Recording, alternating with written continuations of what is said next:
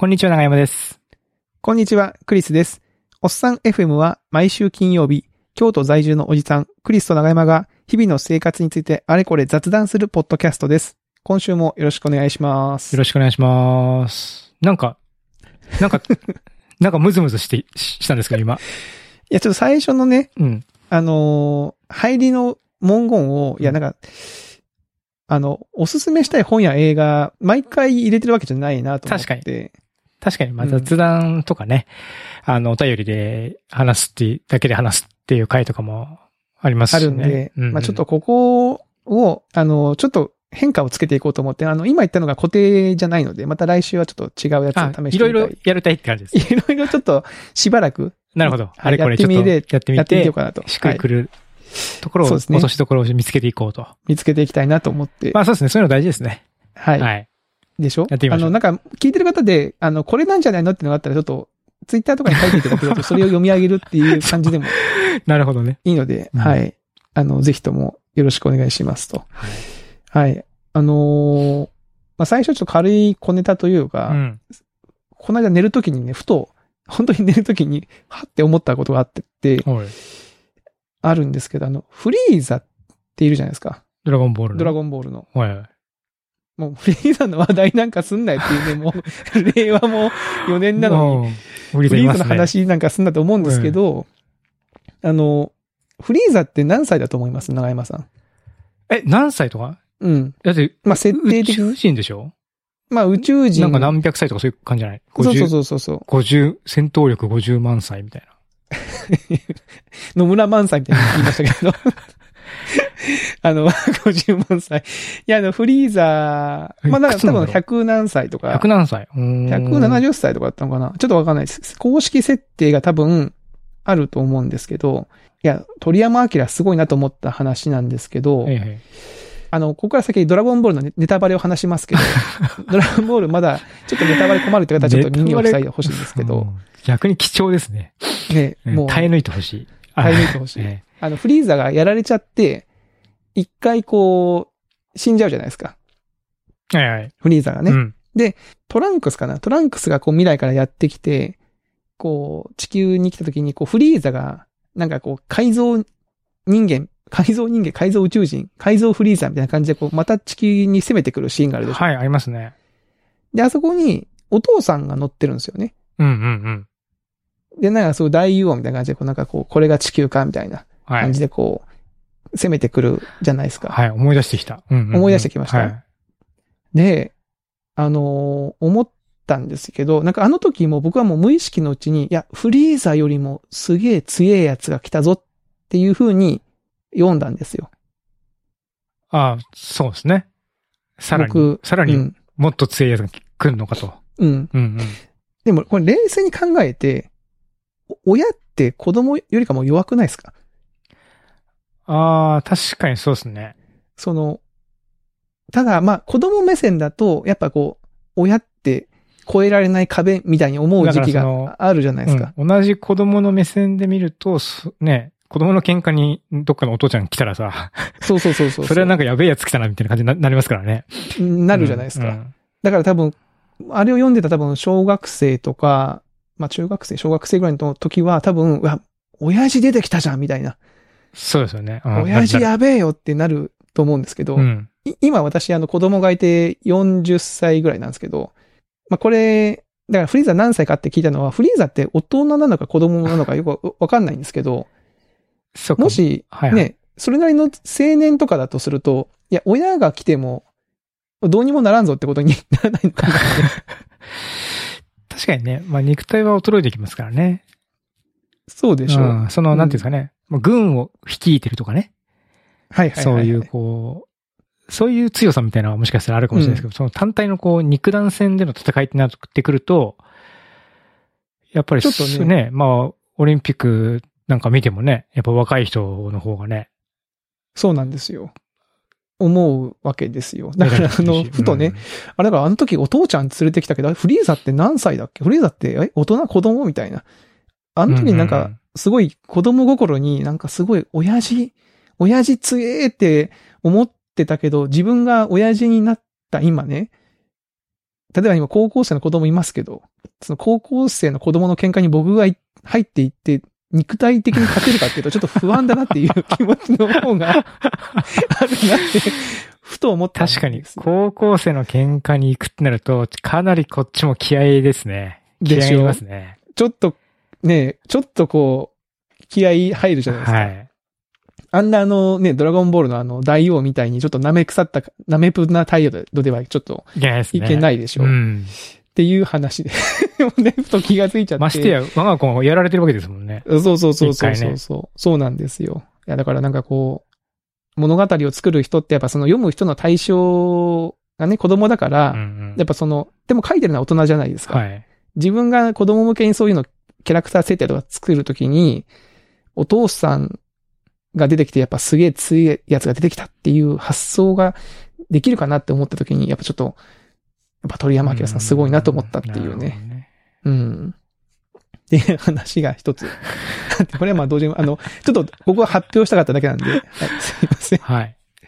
で、もう一個ね、あの、これは、あのーこれどう思いますかって話なんですけど、うん長山さんにもちょっと意見を聞きたいなと思ってまして、あの、中学校ってね、うちの京都の中学校って、給食があるんですよ。うん。で、まあ、基本お弁当か給食か選べて、はい。その給食を頼む人は、えー、まあ、年、年一括でか、毎月なのか、こう、申し込みをするんですね。うん。えー例えば2月の、えー、3月の給食は2月の1日から、えー、十何日までの間に、こう、ウェブで申し込むみたいな。おー月単位で申し込めるんですか？そうです、そうです。月単位で申し込めるんですよ。年とか半年とかじゃなくて。まあ一応その、年とか半年もできますけどね。うんウェブから。ウェブから申し込めて、まあ、別に年でやりゃいいんですけど、まあなんとなくこう、月でやってるんですよ、うちは。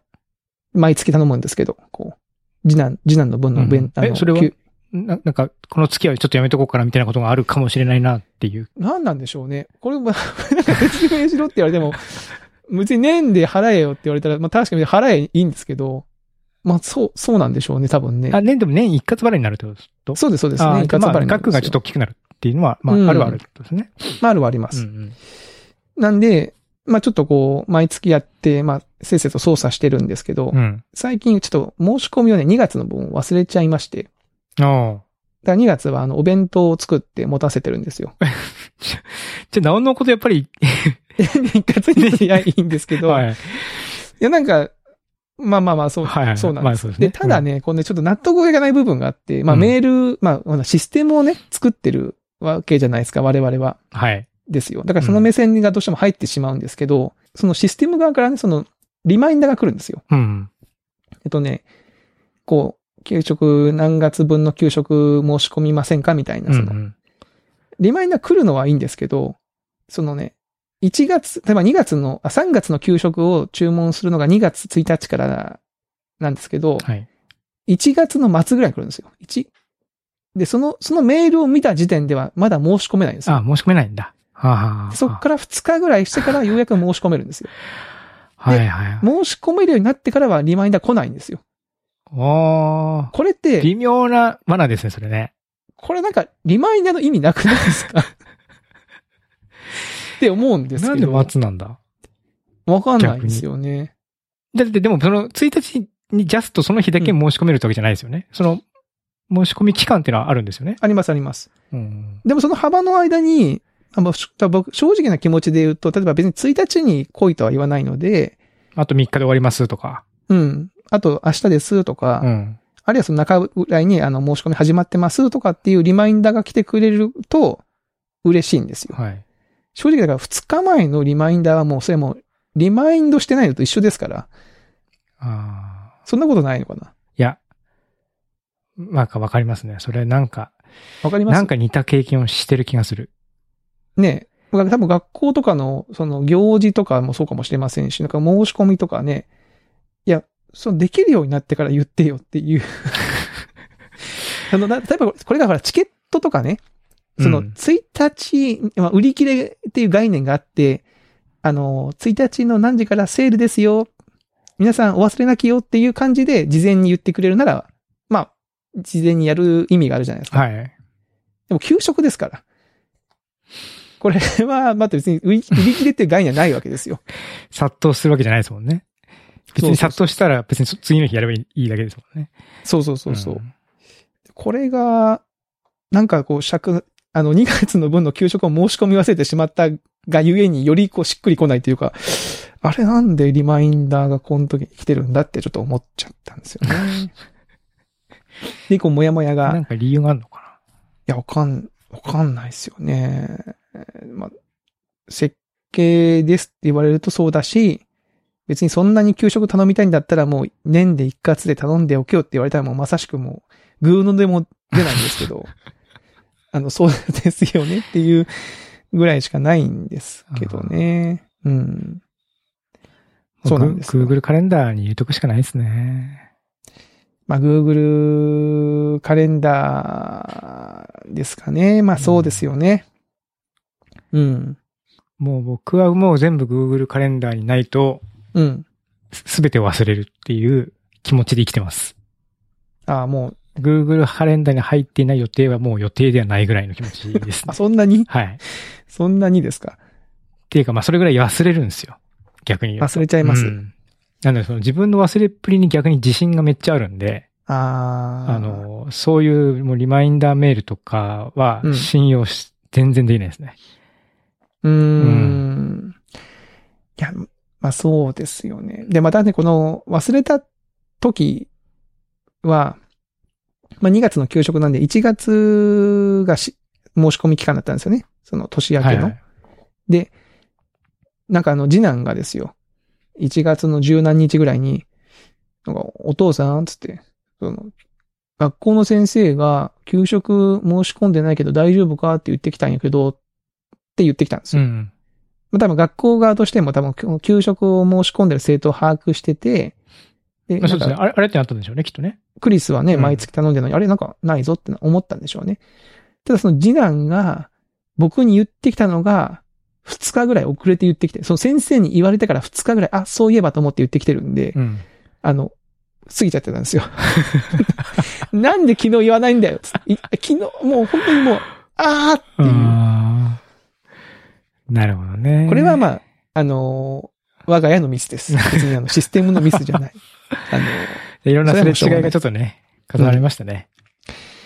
いやー、っていうことがあって、まあちょっとね、あの、今一生懸命こう、あの、お弁当を、でもあれです用よ。だからもうどうしても年払いしたくないんだったらスクリプト書いて、まあその、もう月1回自動的に申し込むようにしたらいいですよ。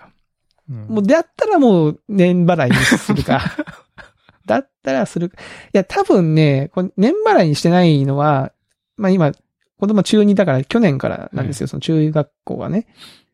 あの、多分コロナで学校に行かない期間とかがあるかもとか、なんかそれが頭によぎったのかもしれないですね。その給食頼んでるとめんどくさそうだなみたいな。うんなんか、そのキャンセルだなんだとかが。まあでもまあ年で申し込むか。ねいや、スクリプト書きましょう。で、で、卒業したやつも止めるの忘れてずっと申し込むそうそうそうそう、申し込み続けるっていうさ。いや、スクリプトを書くとスクリプト書くで、あの、ほら、よく起こる、何もしてないのに止まってたとかあるじゃないですか、はいたまに。うん。なよよくわかんないけど、何もしてないのに動いてませんでしたとか、そういうのも困るんだよなで、勝手になんかそのウェブの方のさ、デザインが変わってたまに、そう、たまにページの構造変わったりしますからね。ね。なんか、緊急のお知らせみたいなのが出たりとかして。そうそうそうそうそう。まあそういうのもあるんで、まあちょっとね、あの、謎の、謎のね、あれなんだよなうん。まあまあいいや。まあそんなことがね、あり、ありましたという話ですよ。はい。長山さんどうです？最近ありました？なんかこう、出来事は。うちはですね、うん。えー車が、前、前、前の回でもちょっと話した車買いましたっていうはいはいはい話をしたと思うんですけど。納車待ちですそれがね納車されまして。おめでとうございます。素晴らしい来ましたか？いや、だから僕自前、その、なんだろう、車乗ってたんですけども、まあ、父のお下がりみたいな感じで乗ってたんで、うんうん。あの、実家にいた頃は。うんうんうん。なんで、自分で車買ったのは実質初めてだなと思って。ああ、まあ車買うってね、なかなかうんそんなポンポン買うもんでもないですしね。うん。うん。なんでね、あの、いろいろ勉強になりましたね。あ、なりました？はい。なんかあれですよね。もう車庫が、車庫登録でしたっけ？なんか。そうそう、なんか車庫証明もこう、なんか卵が先か、鶏が先かみたいな気持ちになるじゃないですか。車庫が先確かか、車が先かみたいな。車が車買うためには車庫証明がないといけないけど、車庫証明を取るためにナンバーが必要とか言われて、あ、そうなんだ。なんか、えあれ、あれ、あれみたいな。あ、感じじゃあ先にナンバーを決めなきゃいけないってこと？うん、なんかナンバー決めて出しましたね。うん。じゃあ、その車庫と、車庫とまあ、ちょっとタイムララグはあったんですけども、まあそれは大丈夫だって言われたから大丈あそうなんだ夫にしました。うん。ああ、へえ。とかね、なんかまあそういうこともあったりとかうんうんうん。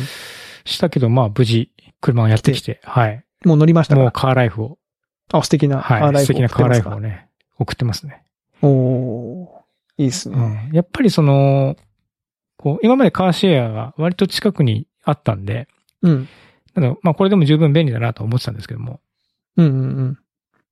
ただやっぱりその、思い立った時にすぐ乗れるっていうのと、あとカーシェアの時はなぜか僕だけ運転してて、妻はまあ一応免許持ってるんだけど、借りるっていうこともあって、なんかこう、運転はしないみたいなうん。感じだったんですけども、今は妻がこう、まあ習い事に送り迎えするとか、うんうん。ちょっとした買い物に行くとか、そういったことにも使い出してきて、まあなんかうんうんうん。10年ぶりだったんで、運転するのが。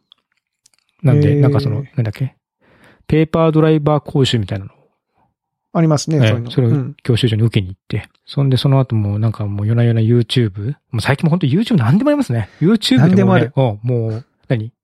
駐車場にの止め方？を非常にわかりやすくあの解説してくれる YouTuber がいるんだって言って、で、その人の YouTube の解説駐車場系 YouTuber。YouTuber でね、重列駐車の仕方とかをこうわかりやすく解説してくれるらしいんですよね。ああ、それはでも安心ですよね。そのなんかテキストでね、よりかわかりやすいですもんね。で、広い公園の駐車場行って、ちょっとそれをじ、実践してみたりとかしてね。うー。でうんん、妻なりにこういろいろこう頑張って、あ乗れるようになってきて。まあやっぱ便利ですね。便利ですか？はい。で無駄にちょっと最近は週末乗って、遠い、うん遠い大きなスーパーに買い物行ったりとか、別に近く、近くでも買えるんだけど、まあなんかドライブとか。まあでもそういう気持ちになりますよね。うん、やっぱりまあそうですね。まあいつまでこの気持ちが続くかっていうのはわかんないですけども、めんどくさいかなかもしれないですけども、まあ今はなんかこう、ドライブ、車に乗るっていうこと自体がこうエンターテインメントみたいな感じにやっぱなるんで、ううん。そういうの楽しい時期ですね。久しぶりな感覚だなと。いいですね。その、うんやっぱ外出するのもね、車がある方がちょっとこう、なんだろう。電車とかよりかもね、人混みを気にしなくてもいいだろうし、そうですね。うん。交通、公共交通機関だとちょっとアクセスしづらいなってところにも行きやすいじゃないですか。そうなんですよ。京都北の方にね、宝垣公園って大きな公園あるんですけども、はいはいはい。微妙にアクセスしにくいですよね。うーん。電車。まあ電車で行けなくもないですけど。まあそこからまあ子供のための公園行くとちょっと歩くとかうん。あるんで、なんか、じまあ自転車でも行けなくはないんだけど、なんかい、大人は行っただけで疲れちゃうな、みたいな感じの、確かに。ねことがまああったりする。車だとね、ちょっと荷物も運べるし。そうそう、車だとね、まあその遊び道具も積んで、うんうん。なんならお弁当持ってみたいなのも結構割としやすいから、まあそういう遊び方も、えーし連休の時にちょっとしてみたりとか。へしえ。あ素敵。あ。もともとね、でも実家で車の、逆に車がないと生きていけないような場所にいたんで、うん。なんかこう、不思議な感じがしますね。不思議ですか？うん。なんかしばらく、あ、むしろこういう感じで生活してたな、みたいああ。なのを思い出すみたいな。もともともともとね。うんうん。えー、カーステレオとかかけてますか？カーステレオね、かけてますよ。Bluetooth で繋がるので。もう何でも Bluetooth だね。はい。うん Bluetooth で繋がっても、繋がったと思ったらもうすぐ、あの、Spotify なんですけども、Spotify で Mac で聞いてて、iPhone 持って車行って車に行くと続きが聞けるみたいな。まあ多分あ Apple Music も多分そうだと思うんですけども。はいはいはいはいはい。まあそういうなんかシームレスさみたいなのが体験としてはあるので、昔のカーステレオとは大違いだなみたいな。いやーね、CD チェンジャーとかあったじゃないですか。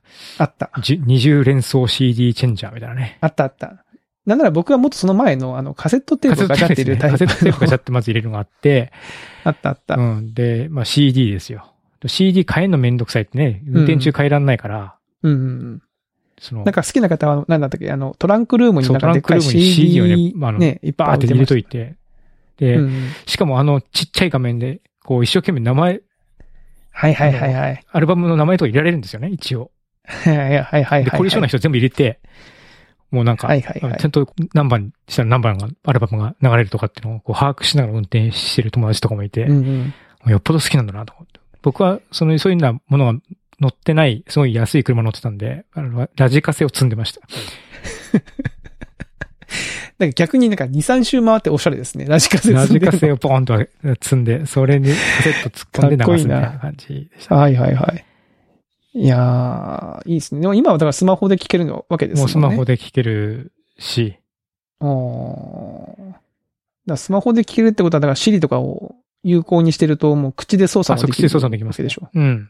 もちろん手元にもスイッチあったり、その、ハンドルの連携したりとかしてるんで、ハンドルで、あの、ストップしたりとか、先に送ったりとかもで、みあの、音量変えたりとかもできるんですけども。はいはいはい。え、あの、なやまさん、か、あれはカーナビはついてんの？カーナビついてます。カーナビは、割と現代的なものは全部ついてますね。えー、カーナビはついてんだ。なるほどなるほど。それは別にスマホのカーナビを使うわけじゃないんだ。スマホのカーナビじゃなくて、まあ、いわゆる普通に車載のカーナビが、まあ、中古でもともとついてたんで、それを使ってるって感じですね。ただ、地図の更新とかは、まあ、多分ライセンスが、をアップデートしないとできないらしくて、うんうん。地図自体はこうデータ古いんで、まあなんかうんどうにかしないとデータはアップデートされないみたいな感じだと思いますね。えー、そういうところがなんかね、ちょっとチッって感じしますけどね。まあ、しょうがないっちゃしょうがないから。うんなんか最近ね、あのー、鹿児島のうちの実家の母から連絡があって、なんかあの、まあ、近所のなんかその、なんでしょう、車が通るところで、よく最近トラックが、なんかその、じ、事故るというか、うん。トラックが通れないサイズのトラックが来て、なんかちょっとこう、立ち往生しちゃうとか？みたいなのが続いてると。で、それ警察に言ってんだけど、ななんかその改善されないみたいなことを言ってたんですよ。はいで、なんかうちの母はなんかその、なんかの陰謀なんじゃないかってことをなんかブツブツ言ってましたけど、まあ多分、僕の想像だと、多分この、カーナビじゃなくて、まあその道自体は別に新しくなってないんで、昔からある道なんですけど、うんそのカーナビが、なんでしょうね。そのスマホのカーナビを使ってる人が増えてるんじゃないかなみたいな。やっぱそのカーナビの道案内って、やっぱその、その道のプロというか、うんうん。カーナビのシステムの方が多分優秀なんじゃないかなと勝手に想像してるんですけど。なんかね、それ全く同じような話を、うんうん。あ、あの、車買うときに、あの、営業の人が言ってました。言ってました？うん。カーナビはやっぱりこう、まあ、走りやすい道とか、大きな道を優先すると。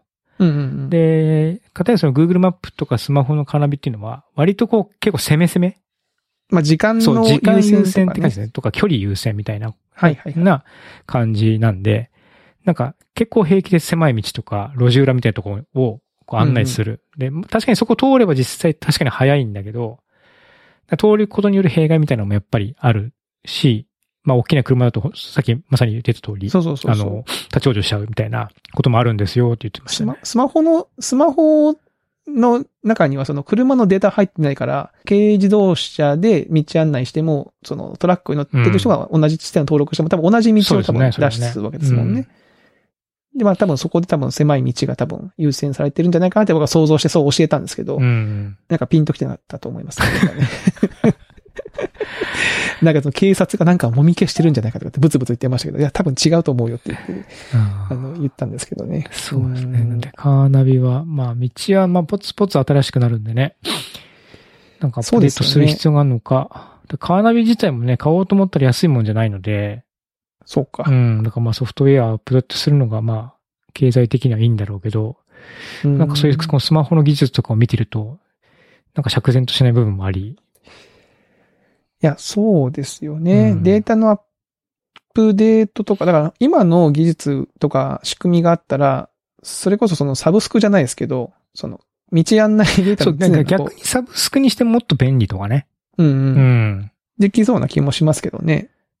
そのぐらうんいなんか月数百円とかレベルで、うん。なんかもっと便利なサービスとかは、なんか全然ありだなって気がしますね。ね。あとはそのなんだろう。使う、表示するデータを、そのスマホと連携してこうオンオフすることで安い、安く使えるパターンとか、自分好みのマップが出せるとかね。うんうん。良さそうですけどね。うんこううん、コンビニ優先だったりとか、うん。商業施設だけ出したいとか、なんかそういうニーズがあればみたいな。いいですね。うん。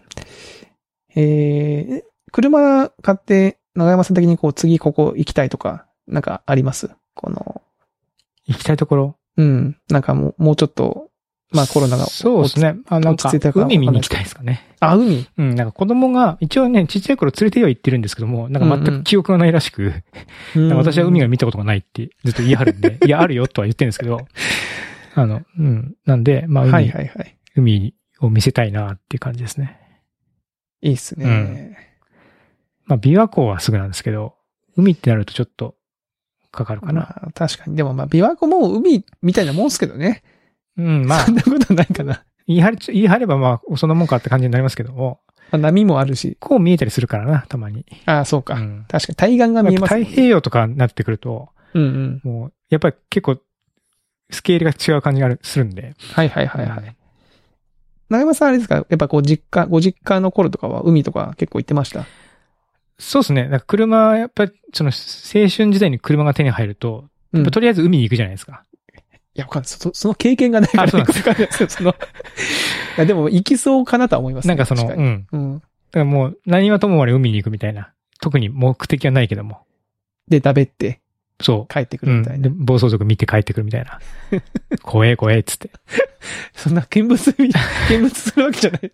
暴走族も暴走族で海行こうぜって来てるわけでしょ、きっと。そうそう。だからみんなと海を目指してくるんですよ。もう、レミングスみたいに。みんなでこう海に来て。そう、海を目指してきて、でうん、それ、おのおの好きなことをして、明け方帰っていくみたいな。あそれが若者の習性ですから。いや、いいな、海か。はい。僕、前海に行った時に京都で、あの、バスとか乗り継いで行ったんですよ。うん。そうするとさ、やっぱこうなんか着替えとかさ、そう荷物も多くなるし、なんか海に入った後めんどくさそうだなとか思っちゃうんですよね、どうしても。うんでもまあ車で行くと多分荷物もいっぱい運べるし、多少汚れてたとしてもね。そうですね。まだね、交通で公きるじゃないですか公共機交通機関で行くよりは、うん。うん、楽ちんだと思いますね。で、なんならその、なんだ着替える時もその車の中で着替えていいじゃんみ。たいうんう。なんのもあるから、男性だったらね、全然余裕です、ね。男性だったら全然いけまますもんね。うん。いや、それはいいな。いや、海はいいですね。夏が来たら、じゃあちょっと海に行くわけですよね、長山さんは。その、海、まあ夏、いやもう、いつでも行きたいですね、海は。この寒い時に。冬の海もいいんですよ。あ、そうですか。はい。冬の海を見え日本て、海でしょ？冬の日本海寒くないですか？冬の海を見て、ああ、うん海だなってなって、寒い寒いって言って帰ってくる。まあ、わかんない。今はもう多分、多分、あんまりピンとこないかもしれないですけどね。青春時代はそういうことをしましたね。えー、なんで俺たちは今海にいるんだろうかと。いやー、いいな車いいないやいいっすねうん懐かしい気持ちになってきた。えまあ、一緒に行きましょうよ。本当ですか？あ、はいぜひぜひ。暴走族見に。暴走族見に行きます。もうさ、あの、暴走族見るのもさ、その、よ40過ぎたおじさんが見に行ったってさ、もうなんかしょうがないですよね、なんかね。でも多分ね、暴走族見たら結構ね、興奮すると思いますよ。あ本当ですか、うんおーって上がりますか、テレビとかで見たやつじゃんみたいな感じになりますからね。そもそもいますかねまだ？いないか。いるかな？いないかな？いや、わかんない。もう最近皆さん、みんながわかんないな。この地域でいるかどうかですけどね。うん海の方、みんな、みんな海に行ってるんですよ。あ、なるほどもう。こんな盆地にはいないですよ。盆地にはいないですか。うん。行きましょうか。ちょっとあの、前ね言ってましたもんね。その、あの、ドライブの様子をちょっとこう、そうそう。動画にでも撮って出そうかっって。。気分は上々的な感じで。そうそう、そんな、そんな話してたらあれですよ。ジュンさんがやってましたよ。あ、そうそう、やってた。お疲れもうまた、ねね。、またパクられたなと思って。またば、またば、またばくられたら次。だから前科があるじゃない言い方してます人けど聞きの悪い。はい。いやいや、全然もう。いいなそもそも僕らがパクろうとしてますから、その企画をね、気分が上々。はい。じゃあ、まあそこはちょっとぜひとも行きましょう。ちょっと。ね。楽しみだな。行きましょう車で。はい。最後にちょっとあの、私の方からちょっうんと本の紹介をしておこうと思ってですね。本。久しぶりに本ですね。うん。あの、本と言いつつ、えー、ファイトクラブっていうね。え？ファイトクラブげ原作ってことですか？何回、そうです。原作ですよ。何回さ、何回ファイトクラブの話するずっとしてるんじゃないですか。ファイトクラブの話しかしねえなって思うんですけど、あの、ファイトクラブって、あの、まあ、もともと小説なんですよ。そうですね。うんうん。うん。で、チャック・パラニュークさんっていう人が書いた本で、これあの、僕多分、映画が公開された時に原作も手に取って読んだんですけど、うん。何年か前、数年前にね、あと役をちょっとこう、解約というか、リニューアルというか、ちょっとこう良くして、もともと絶版だったんですよね、その、もともとの小説、日本語の小説が。ファイトクラブが？ホワイトクラブの日本語のその翻訳小説が、まあ、映画の後、ちょっと絶絶版になってたのを、その役を変えて、こう、また、だ、出されたんですよ。はいはいはい。新、新役というか。そうそうそう、はい解約、うん新訳っていう感じで。その帯にさ、その担当編集が、この本を復刊したくて早川書房に入社しましたって書いてあって、意気込みが伝わってきますよね。すごくないですか？夢を叶えた。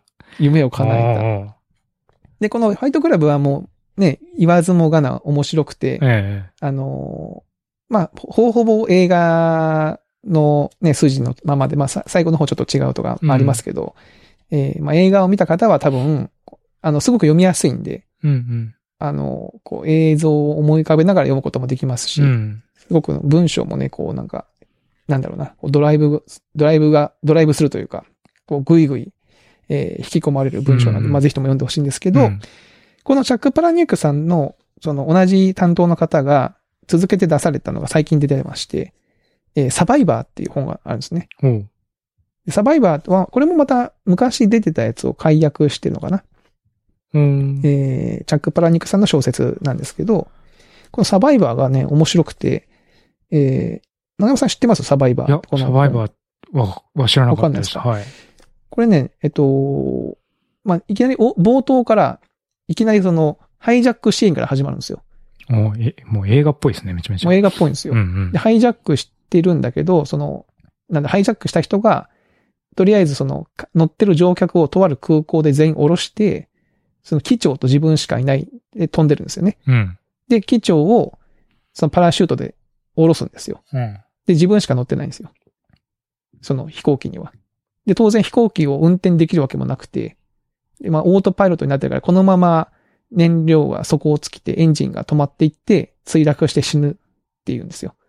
はあ、まあ自殺ってこと？そうです。壮壮大な自殺をするうん、しようとしてるんですけど、その、墜落するまでの間に、そのブラックボックスっていうあの、なんか、あるじゃないですか。フライトレコーダーって。あ、そうそう、フライトレコーダーかな。フライトレコーダーに自分自身の反省を語っていくっていう感じの小説なんですよ。面白くてね、このページ番号はね、逆になってるんですよ。ページ番いきなりねあ、443ページから始まって、ページ番号がカウントダウンしていくんですよ。ーほうほうほうほで、章、章の第1章とか第2章とかもよ47章あるんですけど、47からカウントダウンしていくんですよ。う。で、一章に向かっていくわけですね。そうそうそうそうそう。まあ序章に。そうそう。で、話自体はその飛行機が墜落していくんだけど、うんまあそのストーリーを、その反省を追っていくみたいな、昔、うんうん昔をこう遡りつつみたいな話なんです。で、なんでこの人はこう、こんなことしてるのかっていうのが、あの、ちょっとずつ分かってくるんですけど、ね、面白いんですよね。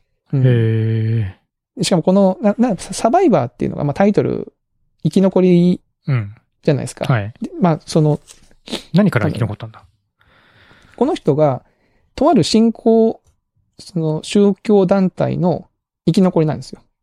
新興宗教団体の生き残信仰？り？まあ、信仰宗教団体、カルト、あカルト教団がある日突然一斉に自殺をして、ああ、だいぶ人が減っちゃって、ね。そうそう、集団自殺をしちゃって、はいはい。そこで自殺をしなかって生き残っちゃって、まあそれでも生き残りが何人かいたんだけど、うん。なんかその生き残りの人たちを救おうと。まあ要はその洗脳されてるから、えー、なんだろうな、周りのそその、その行政とかが、あカウンセリングみたいなたカウンセリンりとかしてね。グとかして、そうそう、洗脳を解いていこうとするんですけど、でも、なんか、それもやっぱ長期間にわたってもなかなか洗脳が解けなくて、徐々に少しずつ自殺していって人が減っていくんですよね。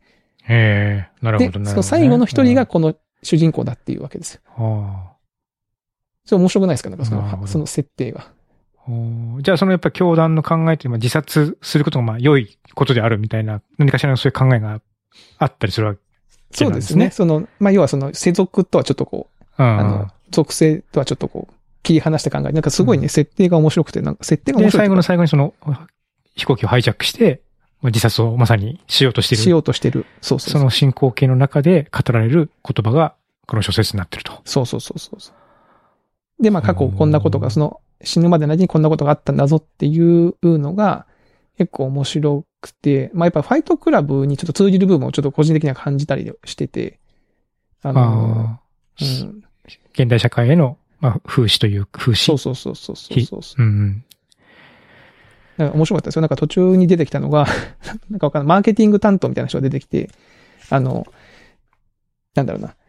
その商標を全部抑えてるんだみたいなことを言うんですよ。うん。その、これから出てくるであろう薬とかの、その、効果とかを予測して、いろんな名前でとりあえず商標登録ししまくってるみたいな、はいはい。みたいな人が出てきたりとかして、なんか面白いな、みたいな。その、現、現代、まあ、ありそう、まあ、実際ないのかもしれないけど、まあ、うんありそうな話だなとか、うん。